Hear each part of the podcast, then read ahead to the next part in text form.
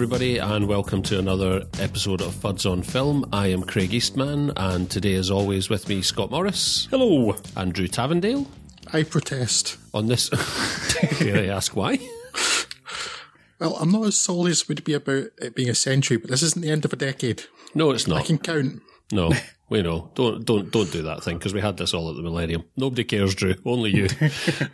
yes, but that's fine because I'm me. Good, good. We didn't start with a year zero. That's what Drew's trying to tell you. So, um, Aside from that, uh, in our decade review show, which is what we are doing this episode, uh, we will not be looking necessarily at our favourite movies from the last decade, because I think it's safe to say that podcasts on that topic are ten a penny. Um, instead, we are going to be taking a bit of a dive into the trends that have emerged in the movie going um, experience over these last 10 years or so, um, how they're shaping up, how we feel about them, what they will probably or may look like going forward, um, and whether or not we should all be gratefully afeared uh, for our beloved cinema chains. So I think first and foremost, if we start with the first trend that I posited, uh, which from which I think probably a lot of the other discussions will um, arise naturally, mm-hmm. um, and we'll work our way around them as we as we see fit as we move forward. Um, but I think it's probably safe to say that the biggest change to the cinematic landscape and people's viewing habits over the last 10 years has been the rise of streaming services. Perhaps the biggest change to the fabric of cinema since the introduction of sound. Yes, even bigger than 3D Nothing defines the shape of the last decade in cinema viewing quite so much as the advent and the rise of streaming services, spearheaded by Netflix, and now so de facto a part of brand portfolios that Disney, Apple, and pretty much everyone else have had their hands forced into joining the arena. While cable pioneers like HBO may have laid the groundwork for this kind of thing as far back as the 80s, the streaming platforms differ in scale and intent in that they have overtly staked their claim as challengers to the traditional business of distributing and exhibiting movies, demonstrating their willingness to spend as much, if not more, capital on their product than the studio system. Coupled with the proliferation of ever larger high quality digital consumer displays and sound systems, the streamers have leveraged the fact that the average consumer setup is now at least on a par with a low end cinema experience, and four to five grand, probably, if you want to spend it, will get you somewhere equal to the best. I suppose generally speaking, then, uh, just uh, eeny, meeny, miny, mo, Drew, I'm going to punt to you. Are you pro streaming? In general, I would say yes. It is undoubtedly convenient. Uh, which in many cases can overcome the inherent poorer video quality, although that's getting better itself. Mm. Uh, and there's a huge library available at your fingertips. I'm slightly less happy about the fact that I was already paralyzed by choice when it came to just disc based media. Mm. Things are considerably worse now. Uh, but yes, in, in general, I, I see no problem with it. I prefer the cinema experience, and my only worry is that it may lead eventually to cinemas going away. Mm-hmm. But in terms of it's a useful technology, it's fine, and it's maybe just you know handily showing up the fact that Steven Spielberg's fully got into his crotchety old man's face because well, um, is while you might prefer the cinema experience, the, the films themselves are still films. They haven't changed just because of the medium you watch them on. Quite. Is there still so? Is there still value in paying fifteen pound to sit in a dark room among other people's farts with no ushers to wrangle the mobile phone users and no projectionist to notice that the focus is out of out for the first fifteen minutes? Is that still something that you're willing to do, or or to put it another way, do you do you mind if home viewing becomes the default and cinema becomes the occasional treat? That's uh, really what it is for me at the minute. Anyway, having moved like an hour away from the nearest cinema and an mm. hour back, then uh, it is certainly rarer that I go there. It's uh, I, I I still want to go to the cinema though. I would still there's there's no film that I've seen, even for the films that really aren't particularly enhanced by being in a cinema, that I've not watched at home and thought I'd probably rather have seen that in the cinema. Yes, I prefer. There, there, you can't really beat a um, expensive cinema sound system and like the fifty foot high screen. You know, there, there is no um, equivalent. Mm. We'll talk about, I suppose, because one of the points, obviously, we're going to talk about later, and this is this is not to jump the gun, but it is literally, I suppose, the last point on the list. So it's worth mentioning now that we will get around to it. Is the cinema experience and the fact that cinema seem to be doubling down on gimmicks uh, in the meantime.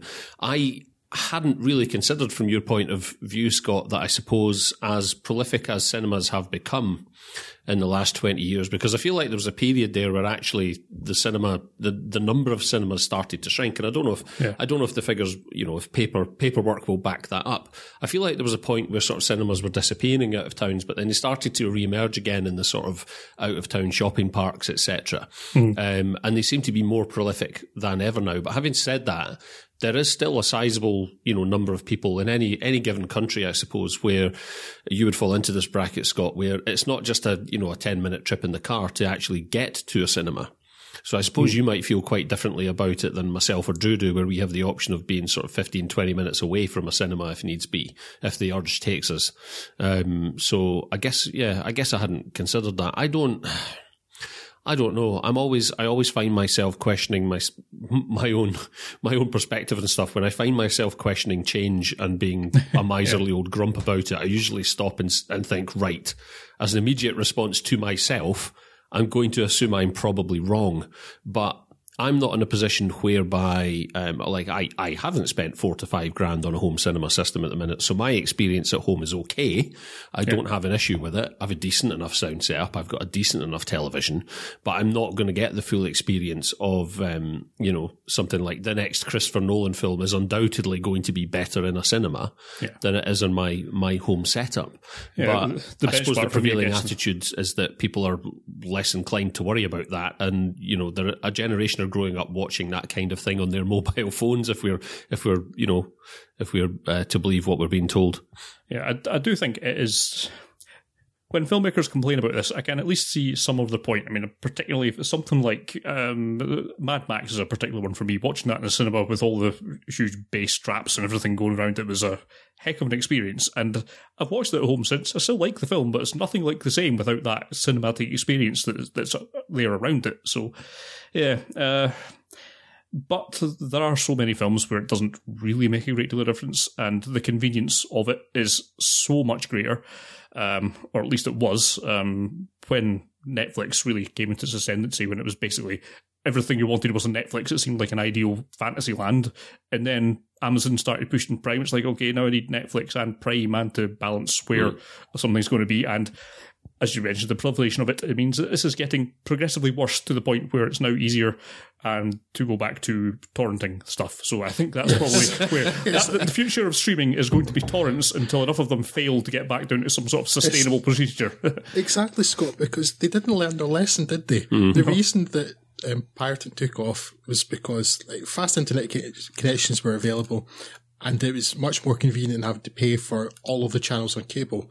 Then things like Netflix take off. There's only one or two services, say them and Amazon, as you mm. mentioned. It's really convenient. People think, well, I'll pay for this. It's not that expensive and it's convenient. But now yeah. everyone's taken all their own content back in house. Everyone said, we need to have a streaming platform. And then so the bill ends up being as much as it was for all the cable TV that people got rid of. Mm-hmm. Yeah. And it's just because the people that run these companies are morons. Yes. like, we've got to have our own one instead of just like, oh no, let's just um, keep selling it to Netflix, and then people will go to Netflix and we'll get a nice steady income stream from selling Friends to Netflix or the yeah. TV in that case, obviously. But um, no, these these people are greedy morons who can't see mm. um, we don't want the bigger slice of the pie. We want more pies. Yeah, yeah. pies everywhere. What's interesting to me about that, right, is is that yes, the argument about the fact that right, uh, you know, all in, uh, pick pick three or four of these streaming services. I mean, I only use Netflix at the minute. I, I have a vested interest having two young kids in thinking about Disney Plus when yeah. it becomes available over here. But again, to, uh, as an aside, in the meantime, am I going to torrent The Mandalorian? Probably.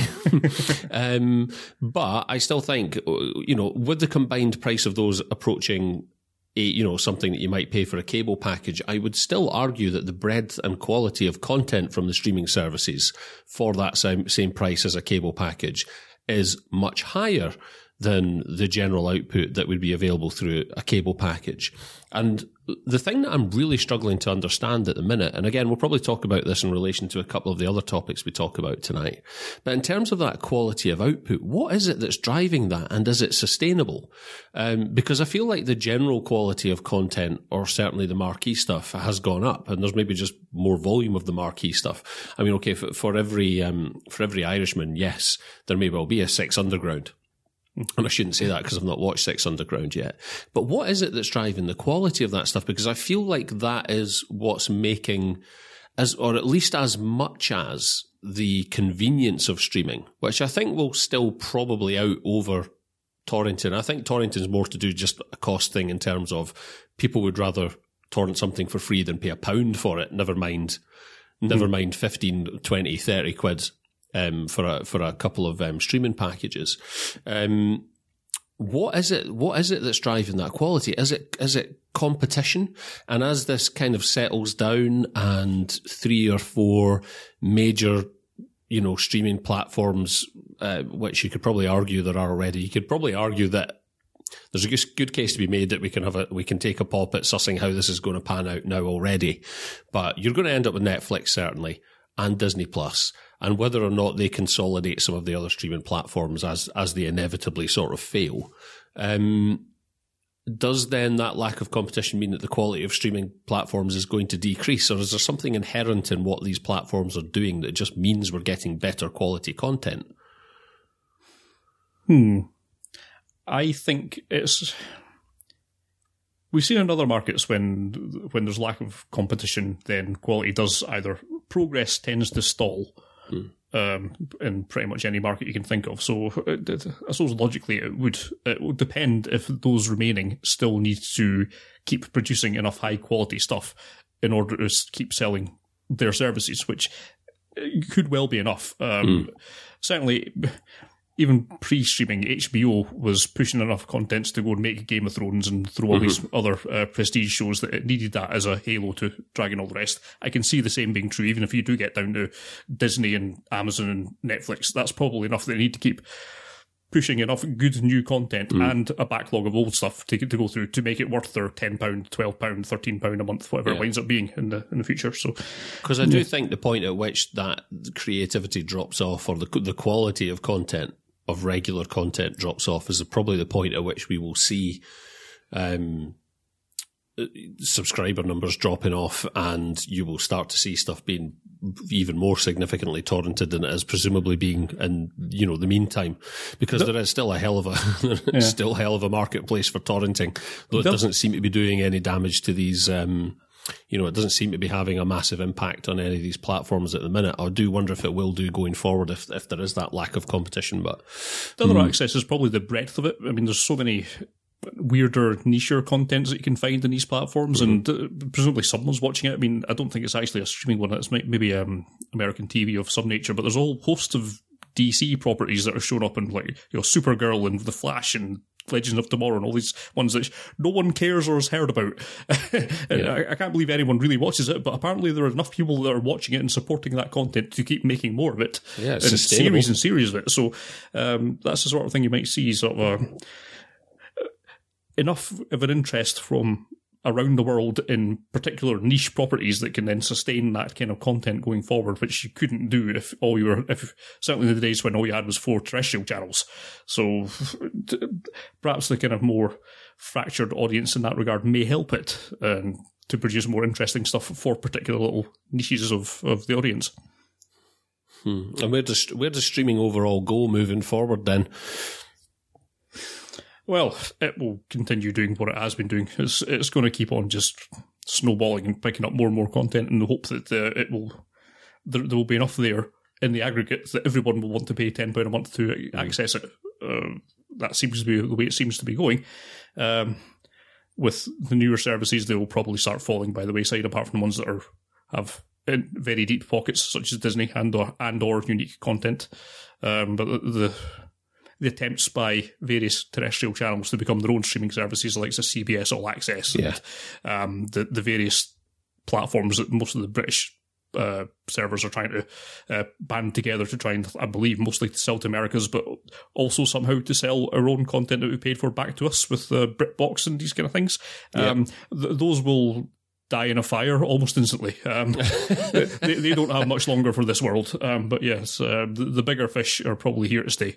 Hmm.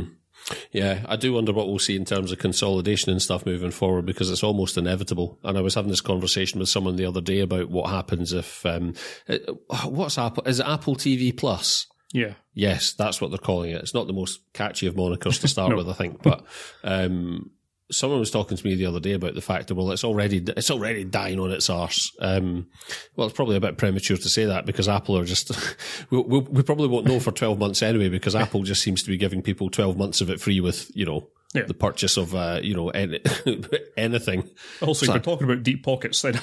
yeah, yeah, exactly. Well, this this is the conversation I had. They said, "Well, it's going to die in its arse, and Apple will have to rethink." And I but, said to them, "Well, based on what? Yeah, does it's a bit premature, but I said if that does happen and it and it falls flat in its arse, does Apple just buy Disney?" because they could they probably have yeah. they probably have the capital to do it. Um, I think there are other options for Apple moving forward if they need it, but let's just set aside the fact that as far as more Apple are only doing TV just now, so well out with our wheelhouse for our podcast and mm. like focus on films. But I dying on its arse based on what? And if Netflix don't give their subscriber numbers, do you really believe Apple would? Yeah, exactly. Apple? Apple no, so Apple neither need to nor want to. So that's um, clearly been pulled straight out of his bum who we were talking to, mm. Craig, because where would you get the information from? Apple wouldn't release it, and you can't guess at it. No, mm. I think a lot of people are a lot of people say this already because there was. Correct me if I'm wrong, but Apple did have, isn't it the banker or something like that? They have made inroads into sort of um, acquiring um, films from the marketplace and whatnot. Um, although don't they don't recall. have any on the platform at the minute, I don't think. Right? Yes, I so I, I'm not sure. I know everything I've heard about Apple TV Plus so far has been yeah. TV related. So I mean, I think I, I, wouldn't be surprised if they were doing films. But I think they're yeah. focusing more on just building up a bank of um, original TV stuff at the moment. I've already, I've already heard more than one person say, "Well, I've no interest. I've no interest in Apple TV," and it seems to be driven by quality of content, which seems to be the one thing they don't have, given the negative reviews of um, See or whatever that Jason Momoa thing is called and uh, the C, morning yeah. show, right? Um, every- people are apparently are. It's not had good critical reviews, but people like viewers have been enjoying it apparently. Mm. So um, you can't even base it on that. Yeah, interesting stuff. I'll be very interested to see where it goes moving forward, and especially Apple, because again, you talk about deep pockets, Scott, and there are none deeper than Apple's currently. Mm. Um, so one would imagine they've probably got a few, you know, cards up their sleeve anyway. But um, I, I, I, suspect we'll talk around a lot more about the streaming platforms as we move forward. But to digress a bit for the meantime, the second point um, that are the second trend that I'd highlighted as uh, feeling like it was worthy of discussion was the death of the movie star, um, or TV as a viable platform for big name actors. Uh, I suppose TV was previously the graveyard for those who fell from big screen grace. Um, it started to get interesting again around the turn of the millennium, probably with shows like 24 and CSI where people like David Caruso got to indulge their ego uh, and only piss off people uh, who were mid-tier commissioners instead of studio heads as a result. um, where I feel like this really kicks into high gear um, and makes it worthy of discussion for this podcast, though, is with the first season, probably of True Detective in 2014, which came riding a crest the reconnaissance and again, it's been accelerated by those dump trucks of streaming money. So, I mean, it feels like we're at a tipping point now where gone are the days of big name marquee actors who would traditionally have frowned upon the platform of TV. So nowadays the perception is that it's probably as legitimate a pursuit as any. And while I dare say the likes of George Clooney maybe in no hurry to leave the comfort of Lake Como and unlimited Nespresso for something like an ER reunion, I wouldn't necessarily rule it out. So if I throw this one to you, Scott, do movie stars actually mean anything anymore? And who are they? I um, do they die with Tom Cruise when his insistence on stunt work in the next Mission Impossible finally sees him biting off more than he can chew by holding his breath in space while attempting to swim to the moon? Spoilers. Uh, you didn't I know I had that, that. leaked script. um, yeah, I was thinking when I wrote this. Who opens movies these days? Right? Yeah. who is a reliable marquee name that you can just stick a name on a film and people will go and see it because they are fans of that guy? And I don't think there is one anymore. No. There- I'd say maybe The Rock or Tom Cruise is about all you've got left, really. Yeah, um, and everyone else um, has either gone by the wayside or is doing smaller works or uh, has Or, been or actor more than movie star, maybe. Yeah, yeah. So there's a few franchises that will still draw on the numbers, probably regardless of who you're plugged into them. But yeah, the, in terms of the actual actors themselves, yeah, they, they've kind of gone. And uh, I do wonder how much of that's. Uh,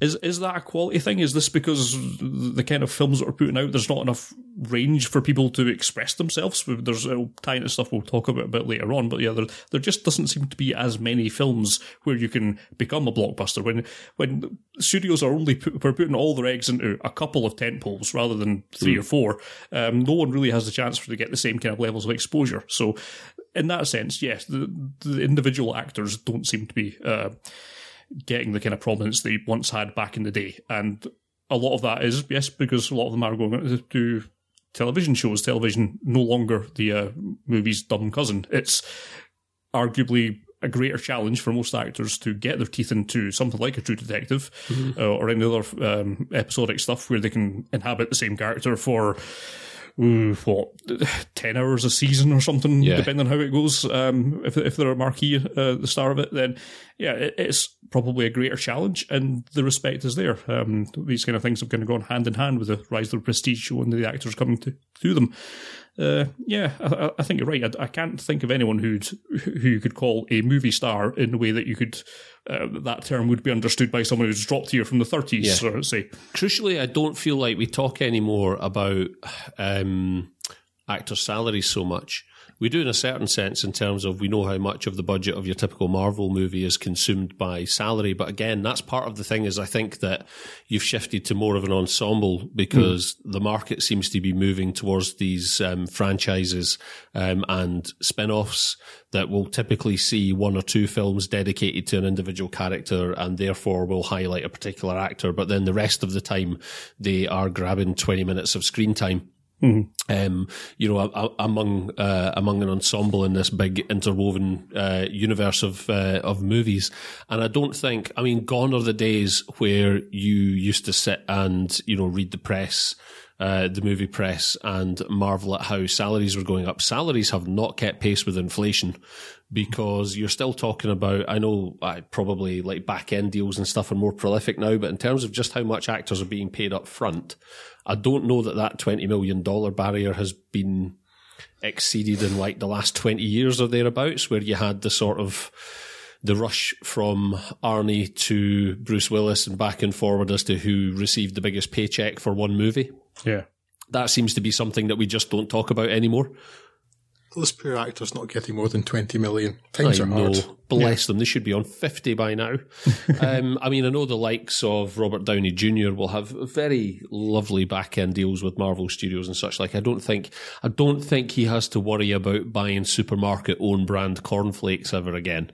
But here's the thing, though. You're talking about Robert Downey Jr., and that was what's in my mind too. Is like you're talking about like, franchises, the are the big thing nowadays, and it's the brand that matters because people would be upset if someone other than Robert Downey Jr. were to play Tony Stark. Yeah. But Robert Downey Jr. is not going to open a film on his own, No. or 100%. Chris Evans, or anybody else. You know, it's it's it's the brand that matters now more than the actor. You're right, and we went through a period from I feel like the eighties onwards, Drew, where the the actor used to be the brand, and now we've swung back hmm. to the brand being the brand. And honestly, I miss those days because I'd ra- far rather be excited about Arnie than bloody Disney. You'd rather be excited about the next Dennis Quaid movie, Drew. you know, If it's a snuff movie, maybe. and if there was a Dennis Quaid and Julia Roberts movie, oh how we'd skip to the cinema hand in hand, Drew. um, yeah, Dennis Quaid and Julia Roberts in real life bum fight. That's it. I mean, who are, because even the likes of the George Clooney seem to have bowed out. And I've, I've heard, I was listening to another podcast the other day where they were talking about this exact same thing essentially. And they were saying, who are the movie stars who are left? And you've got Tom Cruise. Um, and there was an argument being made for Matt Damon. Um, and that might have been true, I think, for a very limited period of time of like five or six years, maybe. But I really don't feel like that would be the case anymore. I mean, we saw downsizing didn't exactly Um, I still think Mark Damon very much goes into actor rather than movie star. Mm. And I mentioned The Rock earlier. Rock is probably one yeah. of the few people up there. Uh, I think he's George the only Clooney, recent one. Yeah, George Clooney really is a man out of time. George Clooney is an actor, but he would have been a movie star in the thirties. Yeah, um, but yeah, there, there's not there aren't many people nowadays. Tom Cruise is probably still in person, and even he can't be guaranteed to open a film. Look at no. The Mummy. No, even Brad Pitt um, now as well. Um, I mean, Brad Pitt was the other name that was in my head. Is possibly the only other movie star I think. Yeah. of that sort of um, size. And even at even at that, the biggest success he's had recently was Once Upon a Time in America, which was not because it was a Brad Pitt movie. That's because the director was the movie star. Um, um, Again, perhaps the flip side of this discussion is how many actors are given the opportunity to open a film these days, given mm. that every film that would be openable in that sense is a Disney film or a Fast and Furious film or already some installment in a franchise that's already going there's not too much original IP getting put out there that someone could be attached their name to. Um, probably The Rock's been the closest there has been for that with like some Jumanji, mm-hmm. maybe. Um, which is, sequel to that does. Yeah. So. And even he's even he's taking ridiculous yeah. uh, Netflix paychecks now. Yeah, yeah. and uh, uh, and the Rock's other work hasn't really done it. San Andreas was not a huge commercial success for anyone. That or kind skyscraper, of yeah. or rage, or rampage rather. Yeah. So um, who else? Yeah. I mean, all the other action, uh, all the other stars are B list, C list at best. Like yeah. Ryan Reynolds, J- much as I love him, Jason Statham. You know, they're, they're not the same caliber. They're not the same cachet you'd have with the likes of Sylvester Stallone or Arnie back in the eighties also the problem too, that, I mean, maybe this is something we'll come on to, Craig, because I don't have your list to hand and I don't mm. remember it, I'm afraid. But um, and it's also just why just, oh, I hate Disney. I, I know I keep watching the films too, but I hate Disney. Um, in fairness to you, Drew, you don't have much choice. uh, it's uh, yeah, that's one of the big trends, and I don't want to mention too much in case it is this, but there's no middle ground anymore either. Yeah, that's one of the points. So you have the smallest films, and then you have the biggest films. The biggest films have switched from being actor led to brand led. Yeah. So there isn't really anything left for anybody else. That's where TV is taking over a lot. I think is that middle ground. Well, Drew, that is point number five. We'll be talking about that in due course. But you're right, as we said before. I mean, a lot of this stuff will feed into each other, um, and it is worth mentioning as we go along. But yes, there there isn't a lot of middle ground anymore. So outside of the mega franchise stuff you know, Scott is absolutely right. What is the opportunity for people to open a film? But, well, the market has spoken. Um, shall we move on to point three then and hasten it along a bit? Um, point three, which was the Marvel model. Yes, which is the market these days, I think. So. Yes. Hi, I'm Kevin Feige, and I have a roadmap for 320 films over the next 10 years that all share the same universe. Um, is uh, I don't think this needs much introduction. Is this just the future now? And you know, will the Fast and the Furious ever die, or are we going to still be looking at Fast and Furious movies ten years from now? Is it really about family, Drew? Well, it never was, Craig. Never ever no. was. Um, I don't know. It's the thing is when this current Marvel um, thing comes to an end, which I suspect will happen within the next decade. Mm-hmm. Um, and they'll look to reboot it like the comics are always rebooted and things. And that'll be the real test to see whether it maintains itself after that. Um, I really hope not. Uh, and see, I've liked a lot of the Marvel films, right? And they're undou- undeniably well produced. The fact that they tied together so well at all is, um, is really quite impressive. I mean, they are, yeah. it's well constructed, they're very well made, and they are enjoyable. But Scorsese is absolutely right, though. There is there's no risk in them. There's no heart in them. Yeah. Um, all those people who were crying at the end of Infinity War, I continue to call morons because you know it was nothing was going to stick. Mm-hmm. It's just fake emotion. Um, and I don't care who I offend by that because it's just you know you knew it was never meaningful. Um, You've moved into middle age and you don't give a damn. I was born middle aged, but uh, yeah, it's um, I forgot your question. no, it was about is this Marvel model is that all we'll see? Um, what partly what fueled if it helps with the conversation, Drew, partly what fueled this for me is like the talk recently of loads of people saying, Do you know what would be a really smart move for Kevin Feige now? Would be for him to go over to Disney and actually start work on the next phase of all the Star Wars stuff when they're ta- yeah. talking about an 18 month to two year break or whatever. And what worries me about that is that we're only we're only a couple of years into some of these models, and we're already talking about the prospect of massive inbreeding. Yeah, I can also see Star Wars disappear within a few years too. Um, it's been done to death because Disney have to have all that money every year. They they paid four billion for it, and let's be honest, they've had their money back. Yeah. Yeah. I kind of fear the film is going to go like video games in that people aren't going to take risks. So you're just going to get the new installment of the franchise every year. Um, and then you'll occasionally get, um, a film that'll surprise people. Like you get a game that surprises people. That's, that's the, the rare new IP. But yeah, I think the, the franchise model for the foreseeable future is what's going to happen. And people are just, they're very risk averse in Hollywood. Of course, the- I think maybe the interesting thing about the Marvel model is it worked for Marvel, but there's not really much evidence that it's worked for anyone outside of Marvel hmm. yet. I mean, obviously DC tried that desperately. It worked for Universal with failed. Fast and Furious. Yeah. Worked for Universal with them. Failed utterly with their Dark Universe, the Mummy uh, thing that they were trying to get off the ground. With the last movie star ever. Yes. Uh, it failed with their one and only entry into, I think. Yeah. Um, and and Star Wars have been trying it, and but also, it's Disney. Yes, it remains to see that kind of ties in with the, the next point and also the first point is how that how that's going to see and whether it will continue to work for Marvel. I guess will depend on what they do post Endgame if they're going to um, continue repeating what they did or if they're going to pivot into something that is more based around the TV streaming opportunities that is opened up by the Disney Plus services, which I think they are. So what's going to happen in this realms of their cinema stuff? It could be wildly different, or maybe it isn't. Maybe it'll be the same stuff again. Who knows? Um, the, the, from what I remember of the roadmap, it's it's a bit esoteric in terms of what the the Marvel cart, uh, properties that they have left to plumb. So it doesn't look like it's going for the same mass market, right down the middle stuff that they have done previously. So who knows? We'll need to see.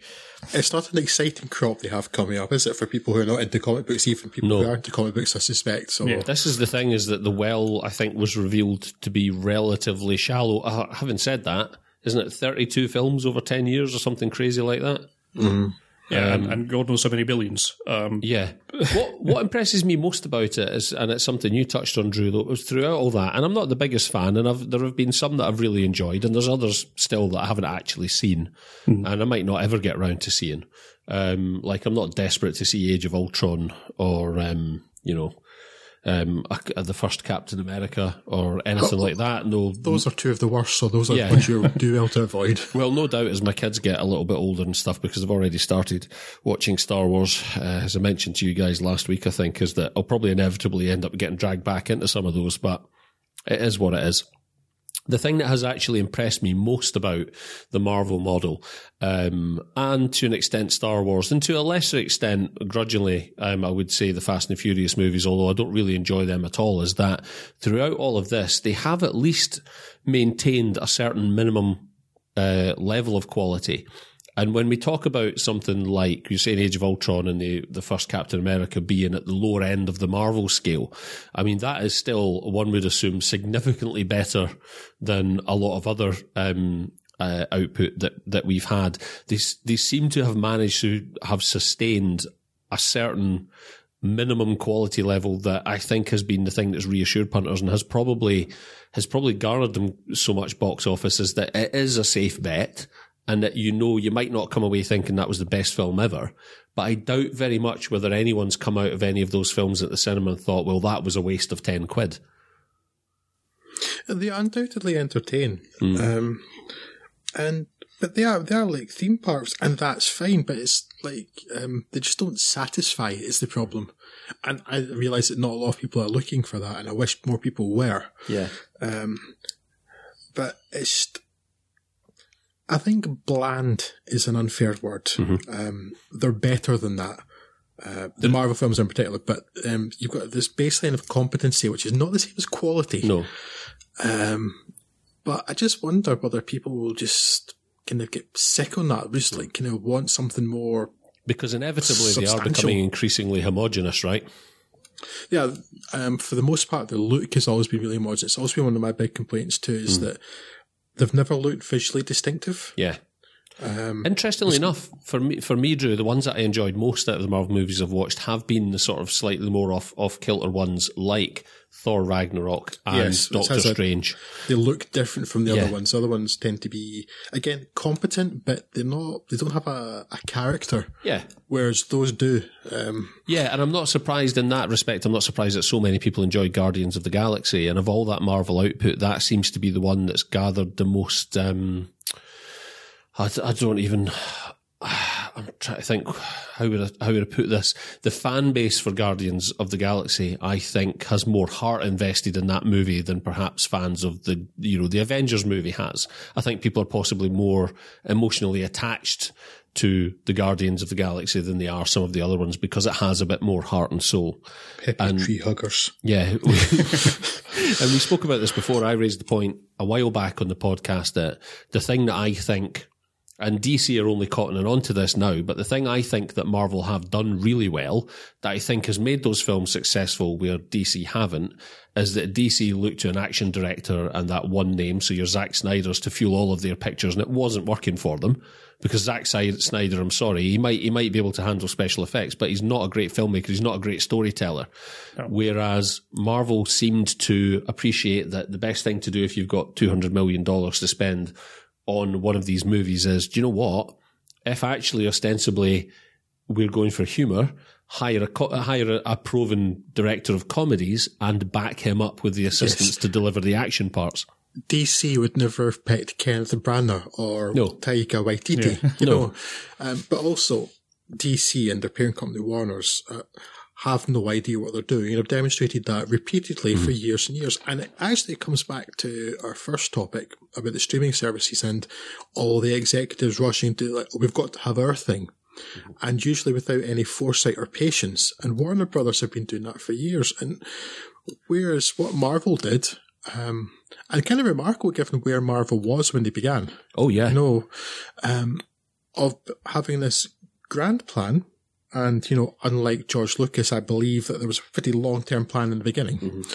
Uh, I actually believe them when they say it. Uh, they have this plan, expanded on for sure, but to sort of do a whole bunch of films, and they had, like, was it five or six before they got even to the first Avengers film? Yeah. and they'd built up a world, built up characters, given everybody every character a chance to breathe before they crammed them all into one film where there was no breathing space. yeah.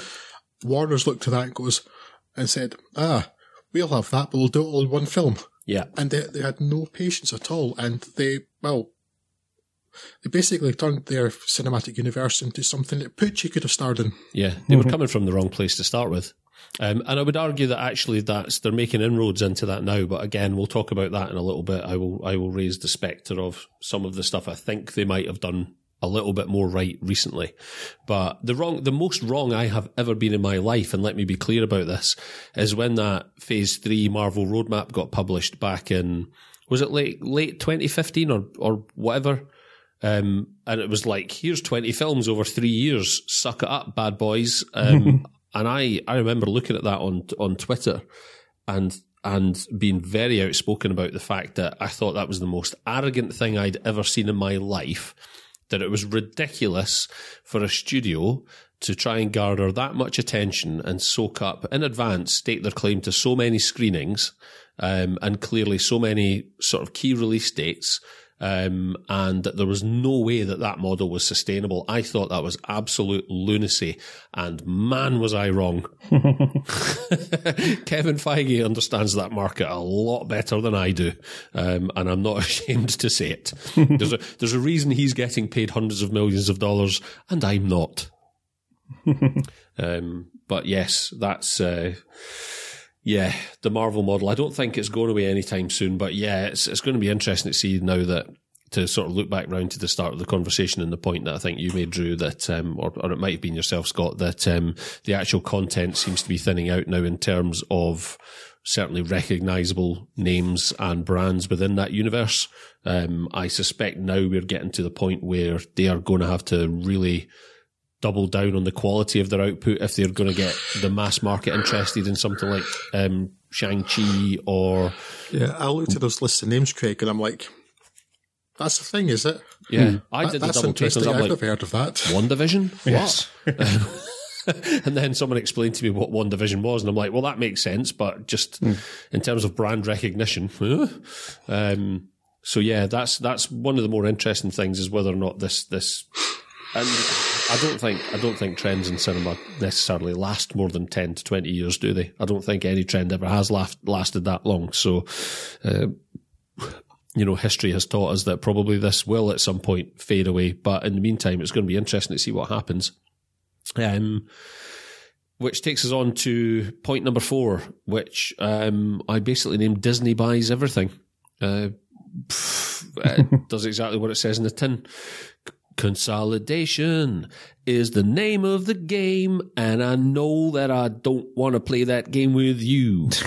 um, when Disney announced it was buying Star Wars from George Lucas for $4 billion, we all knew what was coming. Um, and homogenization will be the death of creativity, only as we touched on before, the overall quality of product seems to be going up. Um, so how does this paradox resolve itself? Well, Fox and Marvel Studios rolled into the fold. Oh, sorry, with Fox and Marvel Studios rolled into the fold. 2019 saw Disney account for something like 80% of cinema box office revenue, um, which is mental. Yeah. Who else can or will Disney look to buy? Um, do Apple buy Disney? What if we had a whip round and all put a fiver in? Could we buy Disney and put it all back the way it ought to be? um, why can things not just remain the same? Progress yes. um, where does where does this end with the consolidation thing? Because I fear that we've not seen the end of it yet. Well, we almost have. What's left for them to buy? Um, you, me, Drew. what what shells of companies can they uh, acquire that they haven't already got? What they're missing. Well, Fast and Furious is Universal, right? Yeah. So that's that's the only significant bit of box office that they're missing. Um, the rest of it, who knows? Who knows? Um, yes, it is. It's obviously not great if you want anything that is not. Well, controlled by Disney, and Disney have shown that, that, that understandably, given the position they're in, they want to appeal to absolutely everybody. So they're mm-hmm. taking no risks whatsoever with anything, and it's making things suffer. You know, the Marvel films, homogenous, the Star Wars films, homogenous, all the same stuff that's coming, coming through again. Where's all the new stuff going to come from? Well, it's not going to come from Disney. Mm. No, and also just, it's a, in general, I just despise the Disney Corporation because they, particularly in the United States, destroyed what copyright meant. Yeah. Um, basically, they own popular culture, which is worrying apart from anything else. Yeah. Um, and just stifling to all sorts of creativity. And it, because it's Disney too, and I know they've like had subsidiaries like Buena Vista and Touchstone who have done kind of the slightly edgier stuff, I guess you'd say, but mm. um, it's just going to be all plasticky and all the rough edges filed off and just worried that there's going to be so much bland tat with no risk. Um, no edginess, no spark of creativity or soul. Um, and that's the future. So thanks, Disney. I think that I think the soulless argument you can level at a lot of stuff. I don't know that it's that Disney are entirely bereft of that and they they don't know what to do with it. I have to believe that a company operating at that scale will adapt to the market as required, and I don't think they would allow themselves to to die on their arse as you know the the market in general grows bored of homogenous output. I think you'll see them diversify. You're probably already seeing it with Disney Plus. I think something like The Mandalorian, which is uh, arguably the only part of the Star Wars universe that I'm interested in at the minute because they seem to be doing something interesting with it. Um, I think that probably indicates the fact that they they will invest in, you know, maybe edgier stuff as they move forward. I don't think they'll necessarily do it immediately. I think the nature of the beast is to milk the zeitgeist for everything that it's worth. Um, and right now, people are just lapping up whatever they put out in, in the most sort of rote fashion. But there's enough evidence that they're willing to take chances. Um, even stuff. Sorry, what were you going to say? Can you see Disney having uh, having had released uh, Logan? Because I can't. No, I don't imagine they would. But what I think you might see is as they consolidate, you know, other sort of brand stuff. I wouldn't be surprised if Disney makes some acquisitions so that they have recognizable brands elsewhere in the market to put that kind of content out without it necessarily being labeled Disney. So like the Buena Vista um, uh, kind of distribution stuff, um, but on streaming platform, etc. I don't, th- I don't think there's, there's, I don't think they don't want everybody's money. So I don't think they're going to ignore necessarily any part of the market as they move forward. I think it will depend upon how far along they're allowed to go. Um, I mean, before we're not like to say- competition commissions start taking an interest. We're not allowed to say the name anymore, but Walt Disney owned Miramax, right? Mm-hmm. And so Miramax is putting a hell of a lot of the, the freakier content out there. So yes, per- perhaps they will. Perhaps they will keep that going. Um, how that shows up on their services, I don't know. Um, I suppose it's interesting to think that Pulp Fiction was effectively a Disney Effectively film. a Disney film. it makes Uma Thurman a Disney princess. it's canon. Yes. I think they're willing to buy. I think there's enough evidence and stuff like um, when I saw some of the reviews coming in. My wife took the kids to see Frozen 2 today while I was in work. Um, and noticeably, I, I noticed that torrents of DVD screeners of Frozen 2 have become available. So inevitably, I will end up watching that. And from what I've read of it and the feedback I've had, I think even within something like that, which is essentially just a license to print money, it sounds like they were taking sounds like they were taking I was going to say a knock to the head like some of the some of the choices um, that they've they've made apparently with that movie but and it has still performed well at the box office so I don't know that I don't think everything's just going to come in white packaging and impact font um, and just be you know a different franchise name stamped on it that's all Disney are going to output I'll be interested to see what they do when they take this inverted commas break from Star Wars because I don't believe it's going to be a significant break No. I still think they like the money. Um, but I am, I do think what they do with that moving forward, um, I think they will look back maybe and regret that they, they stuck two fingers up to Rian Johnson essentially with this last installment of the, the Skywalker saga and gave it back to J.J. Abrams, who is the most overrated piece of fluff in the industry. Um, and who has yet to produce a great movie. Um, Yeah. I think they will. I think they will look back on that with regret at, at some point in the next few years. But whether or not they still go ahead with that um, Rian Johnson, Johnson-led trilogy that they'd promised, um, I think will be very telling about where they're going to go in future.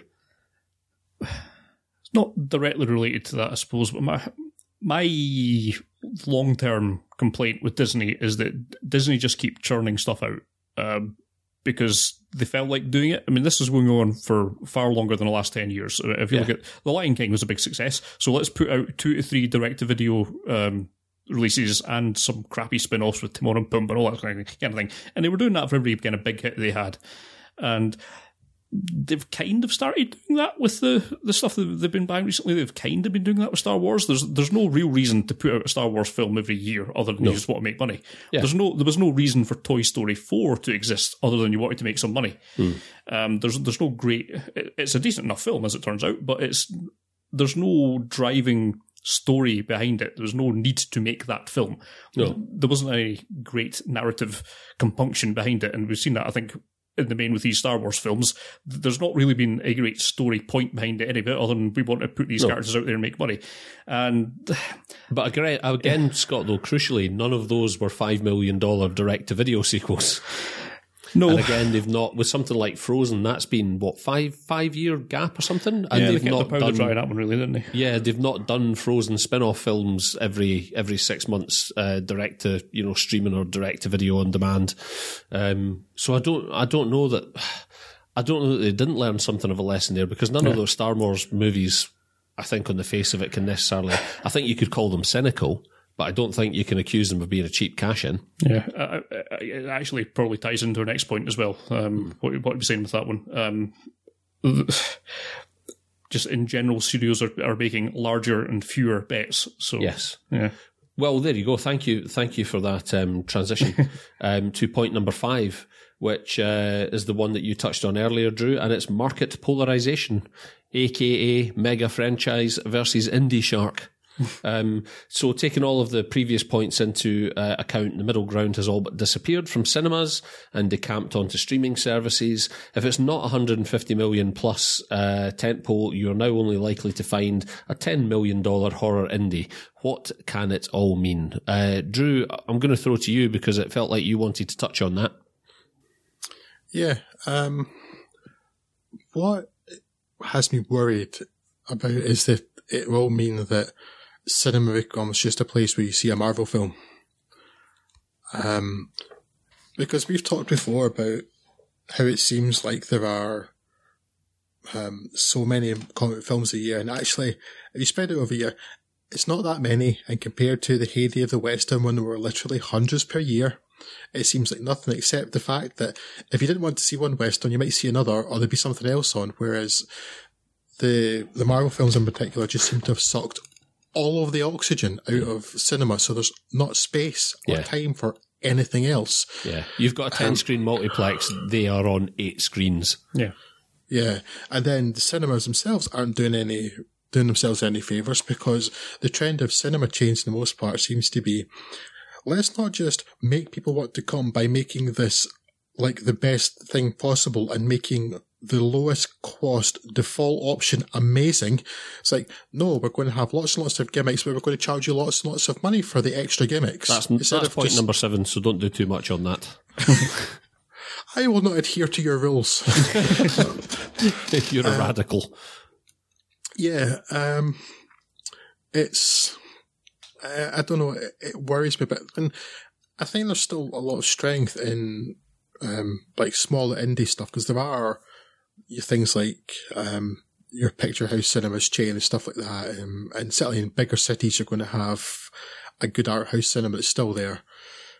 Uh, but they tend to have lesser quality projections, smaller screens, maybe not as good sound, maybe it's not as good seating or anything too. So you're not getting quite the benefit of of the cinema experience. And I want I want to be able to go and see some amazing ten million dollar budgeted indie film on a massive screen as big as I would see a Marvel film. And not all of them necessarily benefit from a huge screen, but I still like to see it. And I'm just worried that it's just going to be a case that cinema ends up being a place where you see the franchises and everything else you watch on streaming. Hmm. And I'll miss it if that happens. I do worry that, I, yeah, I do worry that moving forward at some point you are literally going to have Marvel cinemas and then repertory, you know, cinemas that show seasonal material or something like that. But I don't, I don't even know that that would be financially viable at this point. And I think that is where streaming will come in with that, that size of back catalogue. And again, the, the quality of the source material available, there probably wouldn't be a reason to live, leave your riv- living room to, to, uh, see some of that stuff. I think you'll probably move to like a Spotify model whereby, um, you know, curated playlists will replace uh, repertory uh, seasons um, and such like in that capacity. So I don't know that there is an out for the cinema market, uh, cinema market in terms of what we're going to see in the next ten years. I really hope we, I really hope we go back to a bit more diversity, but. Uh, just in terms of where that, even even if Marvel uh, vacated five of those eight screens are taken up, I don't know where the material would be coming from now to fill the other five um, to fill, or to fill those five they've vacated because it just seems to already be at the point where, um, you know, it's either, you know, that, that ultra indie stuff that's coming up probably can't, probably now would, would struggle to get, uh, or would struggle to find the money to be or the deals to be distributed. I don't know. I really don't know. Um, this is, this is one of the points I'm most uncertain about is what will a cinema look like 10 years from now? Yeah, yeah. Um, I don't know much to add on just I miss the days when you could get a. there- There's apparently enough of a market for foreign language films to be distributed more widely. Um, Cinema were putting these out a lot. We'd have like Tartan Video putting out um, Yeah. seasons of Asian films and that, you know, Hong Kong action films, all these kind of stuff. And it was great to get an opportunity to see that in cinemas. And while not be keeping as close tabs to it because I'm far away from the cinema, uh, yeah, it doesn't really seem to be the case so much these days. And uh, yeah, it's, it's harder to see anything that is not just a, a hugely budgeted tentpole or a garbage horror movie. yeah. Remember counter programming? Yes. the counter programming to Marvel is now DC. that's that's it. Um, speaking of which, we'll touch on DC again now. I'll, I'll rattle on then to point six because I feel depressed talking about point five already. Um, uh, at least uh, something positive on the horizon here. Point six, increasing recognition for female directors. Um, or perhaps increasing opportunity for female directors might be uh, fairer. Uh, Warner Brothers finally had its first bona fide superhero um, hit, critically at least, since Chris Nolan left Batman behind, when they unexpectedly leapfrogged Marvel and employed a female director, Patty Jenkins, to helm Wonder Woman. Marvel were forced to follow suit, kind of, by really generously allowing a female co-director, Anna Boden, to helm Captain America, uh, Captain Marvel, sorry. Um, everyone expected things to change. I think it's fair to say in 2009 when Kathryn Bigelow got the Best Director nod um, at the Oscars that year for 2008's The Hurt Locker. Only nothing really much seemed to happen until a number of high-profile Hollywood males finally got called out for their despicable behaviour, um, and a larger discussion emerged um, around the industry um, as a whole being forced to acknowledge its treatment of women in general. Does this movement have legs, uh, Scott? If so, where will they take it in the next decade? Um, I don't feel like we're out of the woods on this one yet, necessarily. Yes, yeah. I mean, oh, I certainly hope so. Um, it's always better to have more perspectives on story. Uh, so it's better to have any particular story approached from any number of angles, and I think the female voice has been lessened over the past uh, few decades. There's not been as much of that as we'd like. That is seemingly making some kind of inroads. Um, apparently, last year was a record year for a number of female directors and writers and such, but pretty it's low still bar. pretty low bar and still not actually all that high. Yeah. Uh, and there's an awful lot of pushback from arseholes on the internet who um, don't seem to understand how sexism works and what what the, what institutional sexism and racism is. Um, and that's depressing to see, but hopefully that's the dying flame of old farts who will die out in time. Um, You have to hope it's a dead cat bounce of that kind of attitude, right? yeah, yeah. Um, not sure what I've got more to add about it other than yes, it's really good and go and see Little Women if you haven't. Greta Gerwig's film is very good. Loved Oh, it. I'm desperate to see it actually, which I never thought I'd hear myself saying about that. yeah. Um, Drew, did you have anything to input on this one? No, I, I'm just somewhat concerned that it um, might lose momentum. Mhm. That if like it's like because it's a like called celeb at the moment, and people are thinking we'll do this, and you get more female directors coming into bigger projects. Is that's the key thing? There have always been female directors working in indie stuff, maybe Yeah. less well represented, maybe not getting the opportunities, but they've been there.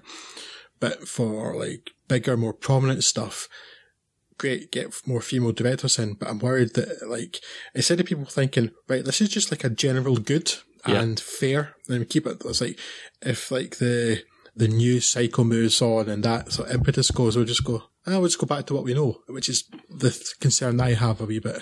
This is the thing. This is what worries me as well, Drew. And looking back, I think the Kathryn Bigelow thing maybe shouldn't have given us as much hope because when you look at when you look at Kathryn Bigelow as a director and her output and her choice of material, she's Which we have. yeah, exactly. Which I would I would thoroughly recommend you listen to that episode. I am not on it, but don't let that put you off. It shouldn't.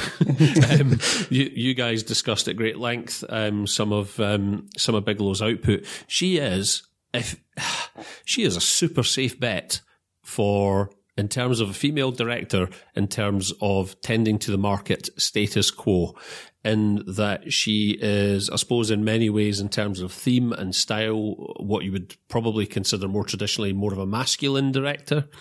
Um, she is not or hasn't uh, up until this point really put out all that much that you would suggest um, would be material necessarily aimed at a predominantly female market.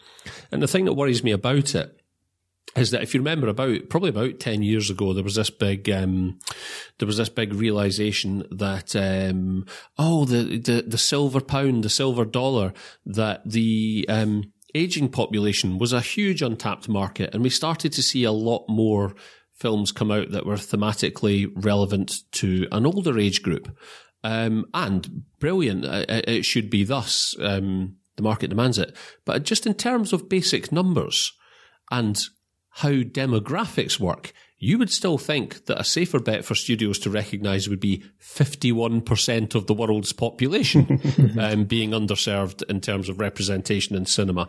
Um, and not just in terms of, hey, let's put out um, an early 2000s Matthew McConaughey uh, rom com or a Christmas romantic comedy, which seems to be the only the only real material aimed at a predominantly female market, aside from something like Twilight Saga, which should have been a massive wake up call that the demographic that landed with um, was predominantly a young female audience who absolutely um, who who those movies movies spoke, spoke to on a level that uh, that um, com- of completely no interest or relevance to you or I, um, and again, it should be thus. Those movies weren't made for us, um, and that's the way it should be.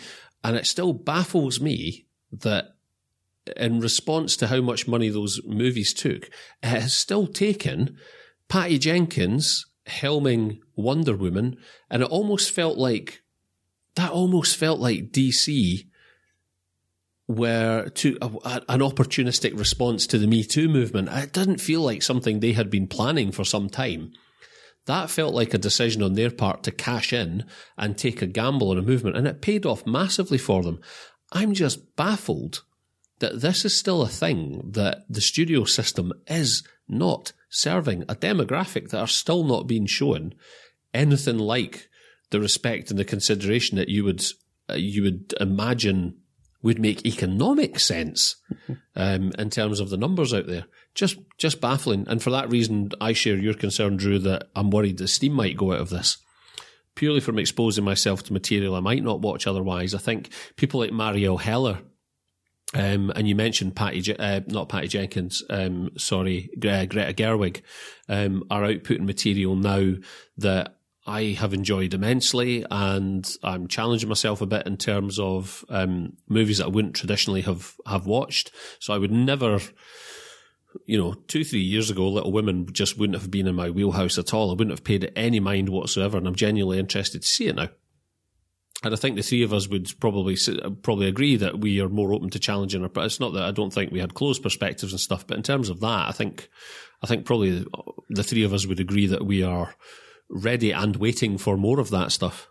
Yeah, well, apparently um, in 2019, of the top 100 grossing films, uh, women directors represented 10.6%, up from 4.5%. So that's still substantially less than the 50% you would expect if it was yes. on a more equitable level. So um, there's got to be something in the culture as well, um, because like in terms of executives, people like uh, she's no longer Sunshine Apple now, um, Amy Pascal, yeah, very much a rarity. Yeah. Um, and then you talk about Twilight, Craig, which I'd rather not because it's appalling and the books are, by all accounts, appalling. So if that's popular with people, it's because they have no taste, not because of their gender. But uh, the there have been five films, I think, and only one of them, the first one, was directed by a woman. Yeah. so it's like they got that was released got very, very popular, and they immediately thought, well, we better give that to a man then. Mm-hmm. Because the first one, budget of 37 million, box office of 400 million, mm-hmm. directed by women. They thought, oh, well, um, well, we kind of have a woman doing that. Yeah. You, you, get the feeling that, that that's basically the thinking. Was, oh, this is bigger than we thought. Better give that into a safe pair of male hands now, male and white, preferably. Yeah, and for, forget about calls of um, you know being woke or meninist or the rest of it. Just from an economic point of view, these companies are supposed to be about making money, and it's just a massive, massive oversight. It's just baffling. It is possibly the most baffling aspect of um, of cinema this century, I suppose. That um, uh, you know, c- uh, cinemas would be, or sorry, uh, you know, the the, the people um, greenlighting material would be have a great wake up moment around you know the sixty plus market, but not but not women in general. Um, just yeah, weird. But there you go. There you go. Um, and that leaves us then on point number seven, um, Drew, which you touched on, um, and we spoke about this, I think, off mic um, prior to another episode the other week. Um, cinema's doubling down on gimmicks. In the face of falling overall revenues and the flanking manoeuvres of streaming giants, cinema seems not to have learned its lesson and is opting to entrench itself in a number of added costs in an effort to attract people back. What this appears to amount to is seats that shake while farting and weeing on you, for which you can expect to pay £5 over the odds of a regular seat. Um, as I mentioned to you guys, um, which I think started this conversation the other week there, director James Mangold gave a great interview on the Ringers Big Picture podcast recently where he nailed this absolutely on the head, asserting that if he were the cinema industry, he'd be making laser projection and high end Dolby audio the absolute minimum cinema experience, not charging extra money for it. Does cinema know, or does cinema as we know it survive the next 10 years? Netflix is reopening mothballed cinemas, albeit for limited engagements is the future of cinema in either those uh, limited engagements or streaming houses for prestige pictures? Drew, what does a cinema look like 10 years from now? Uh, best case scenario, more or less, is a look now. Mm. Um, which, not brilliant, but I can live with that. It'll still be there to go and see stuff. Um, I don't know. I kind of worry that we'll just have um, the big multiplexes just showing the latest Marvel film and not a lot else. Um, I don't know. I honestly, I honestly think it's not going to change all that much. Um, maybe the 3D gimmick will finally go away. We can but hope. um, I don't know. Uh, No, I don't know. I, I really can't gauge this one at all. Um, I mean, the thing for me is, where else can they go? Right, they've tried 3D and it's been a moderate success. I've not seen a movie in 3D for, for what five no. years. I know they're still showing them, but I make a point to go to 2D ones because I like to be able to see what's going on in the screen, not see some. Yeah, uh, but, but again, now Scott, I think it's only the tentpole stuff that is in 3D now. They've even done away with. Yeah, they've even done away with the mid-tier stuff being sort of uh, retrofitted after the fact as 3D. Now they seem to have given up on that. Yeah, thankfully, um, and rightfully so, because the number of films that enhanced was zero. Um, as even the ones that were supposed to be tentpoles for it that we all went to see and went, okay, right, okay, let's show us Avatar then. And it's like, nope, it just looks terrible. Yes. Um, Avatar was great in slightly murkier shades of blue, Scott. yes. Uh, I've, I was going to make a point of going to see a film in 4DX, as Cineworld would have it. Um, yep. But the only one they're showing is Rise of Skywalker, and I don't particularly want to see that again. So I've not yet experienced being um, weed and farted on, but um, I thought it was just the, the, movie that shaked. I didn't realise it had an aromatherapy component to it as well. Mm. Um, but yes, that's a, a, clear gimmick that is not going to get off the ground. Wind, water, aromas, yeah. you name it, Scott. Right. I think we, I think everyone can see that's a failure from the outset. Um, yeah. What's left to do in cinemas? The only thing I can think of is if you have some cinemas dedicated to some kind of VR experience. There's a there there was some attempt I think a few years back to start making like virtual reality films where you could you know kind of do a bit more kind of walkie aroundy type interactive type stuff and a bit more sort of 360 like the uh, old um Disney uh, attractions where they're kind of projecting up on a dome, those kind of like more immersive around, like surround uh, scope uh, kind of experiences. But I, again, I can't see how you'd tell a narrative in that, so I don't think that's got any legs to it. So that only works for the Jean Claude Van Damme movie, uh, Sudden Death. or, or, or, anyone where he does a particularly impressive spin kick, I think would. Well, no, I was just thinking more from inside a sports stadium point of view. if I want a, if I want a, a film yeah. projected on a dome for a yeah. for an immersive experience. But ultimately, despite what all we've tried to do with cinema over the past hundred years, it's always just reduced to projecting something onto a screen, hmm. and that seemed you know with a decent sound component to it as well. So uh, I, I, really don't see it changing very much. There'll probably just be less of them. Yeah, I, hmm. um, I don't really understand your pessimism about the 4DX thing, Scott. I mean, there's at least ten per any given cinema, at least ten seats that have yes. that. So they're really um, they're betting hard on that one, right? Yeah. Mm-hmm. Yeah. Um, I think the the way forward the way they should go, whether they'll go that way or not, is just to just, like you were saying, with the James uh, Mango thing, it's just increase the basic, um, yeah. like the base level yeah. of having very high quality screen, very high quality projection.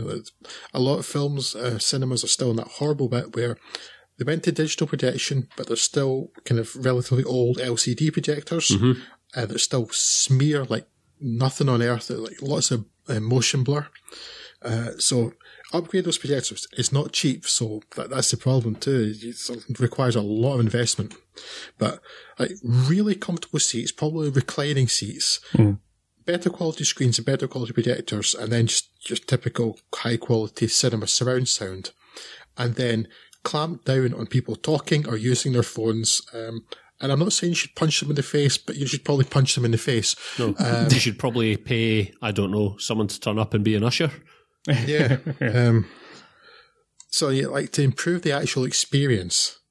Um, just increase the baseline without paying for gimmicks. Just like, right, here's what you pay to go into the cinema and you get a really comfy seat, an excellent screen, good sound, and you're not annoyed by arseholes around you. Um, that could be the key thing. Um, I think things are particularly bad in that regard in the United States. You get it in the UK sometimes where I go to the cinema, fortunately, it's really rare. Uh, but it, it's just, people just seem to go into those places and not realizing it's a public place with a shared experience and thinking it's their own living room. And just, I honestly cannot understand that thinking. It's, it's alien to me.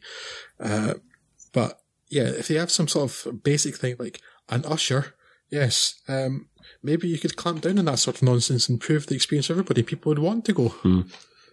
Crazy thought, huh? My the, the overwhelming sort of impression for me now is that you walk into a multiplex now and you have this huge building with like 14 screens or something like that, and it appears to be manned by five people tops. Yeah. um, uh, which is, and you know, there are no projectionists anymore.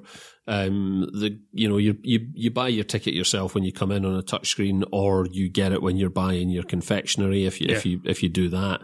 And then someone from the confectionery counter ends up running over to take ticket stubs when the screen end's going in. Um, I've been I've been saying for a while now that I'm I'm going to give uh, my friend Isla a shout because to the best of my knowledge, she is still a cinema manager for Odeon, and I keep threatening to just give her a shout and say, "Can I please come up and just see what a cinema looks like behind the screens now?"